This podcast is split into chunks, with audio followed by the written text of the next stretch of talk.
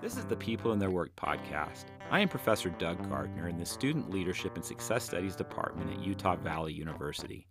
In this podcast, you will hear the first person stories of people journeying through their education, work, and career decision making.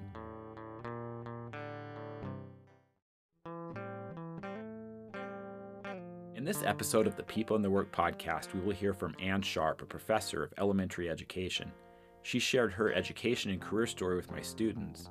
It is the story of survival and overcoming trial and personal challenges. When I was in your place, I wanted more than anything to just be a mom.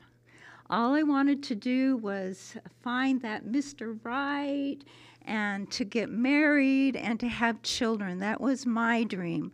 And I was going to school because I belonged to a family that highly valued college. In fact, um, it was a very unusual dynamics in my home. I had a mother that was a college graduate and then a father who was a high school dropout. And um, as they blended their lives together, they became very adamant that all of their children were going to get, get a college education. And my, I'm the youngest. I have uh, three older brothers, and I'm the only girl. And all three of my brothers ended up with a doctorate degree. So there was a desire in my heart that, oh, well, maybe I'll get a doctorate, but uh, that's maybe not. You know, I just wanted to graduate and become this this um, homemaker. Well, I did meet uh, a man that I did fall in love with, and we did get married. And he took me to Seattle, Washington. And in Seattle, Washington, I continued my degree, which at that time was a dance degree. I actually got a scholarship. I was um, doing a lot of performing, and I was told that I had a lot of talent when it comes to choreography. And I could really see myself um, uh, becoming a professional dancer. So I was really excited uh, about that, and my husband was on board with that. And um, year and a half down the road, I was now a junior and my husband said, We're moving back to Salt Lake. I've got uh, a job offer there, and we're going to go back home. And so that kind of ended my um, my dream of being a dancer. And I didn't care because the most important thing to me was, you know, being that mother and that hadn't started yet, but I had high hopes that it was going to. I then started, once we moved back, I did start having children, and eight children later, I had really ex- um, experienced the joy of being a mother, but something wasn't quite right. And um, while we lived in Seattle, I was having nightmares and the nightmares I was having were very disturbing. I would dream that I was married to a man in a mask. And I would wake up in sweats. The dreams were so horrifying. And one night when I had that dream, I actually got up out of my bed and walked around. It was a king size bed. Walked around. My husband was turned his back to me, so I had to walk all around the bed. And I just stared at his face and it looked normal to me. But I knew something wasn't quite right. Anyway, this was many, many years later, after all eight children were, were born, that I found out that this man I had married was a perpetrator and that he had abused my children, all eight of them. and my dream of being a homemaker was gone. And I had to go back to school. I had to support my kids. And so I decided that I was no longer had a dancer's body, no longer was much of a dancer, although I did teach dancing in the basement of my home. And I, uh, I decided to go into elementary education. And as I was going through school uh, in elementary education, I was I I realized that I was really struggling with reading, and I would work very very hard to get good grades, and I did get good grades, but not without a lot of a lot of hard work and sometimes with help. And I um, I was led to get my master's degree. And while I was getting my master's degree, I learned about the science of reading. And it was so fascinating to me. I just was so enthralled with what the science of reading would bring. And I was already a school teacher by the time I got my master's degree. And I started using some of that research that I was learning about in my own classroom. And I started realizing this works. My practice improved, and my students were learning like no other, and I was just so excited. I was on fire about the science of reading.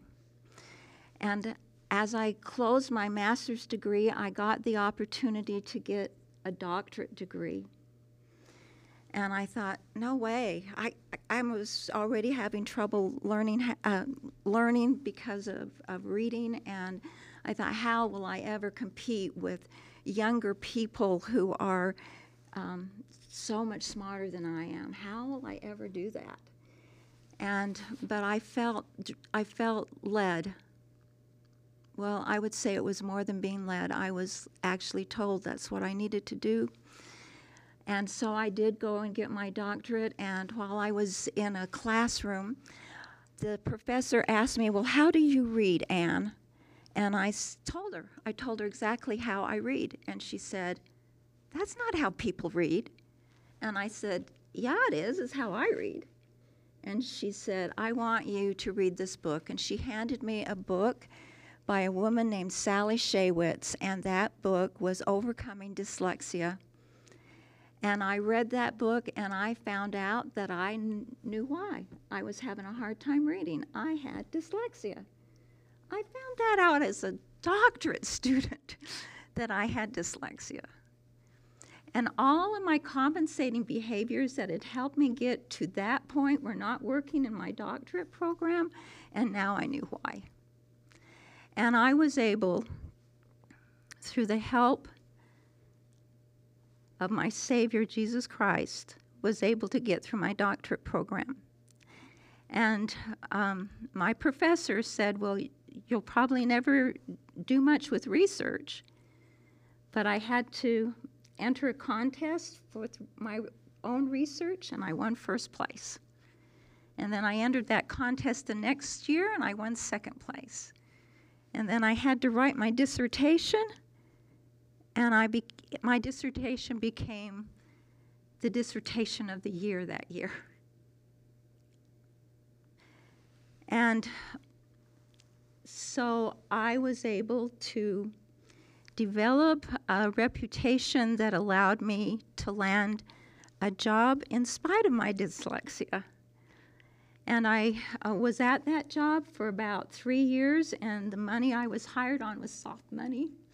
So I ended up uh, losing that job as the money dried up, and then I started to apply for other other jobs, and landed here at Utah Valley University as um, an assistant professor and has have now got my associate professor and I feel so lucky. So after I found out what my husband had done, I had a big job. I had to heal my kids. I had eight kids that all needed to be healed. And we went through counseling and we and we went through all kinds of things to help. And but I went into a funk. I spent 17 years with anxiety attacks every day and deep, deep darkness like tar of depression for 17 years. And in spite of that, and in spite of my dyslexia, I was still able to get a doctorate degree he- help my children heal. And they're all great kids. They're all grown.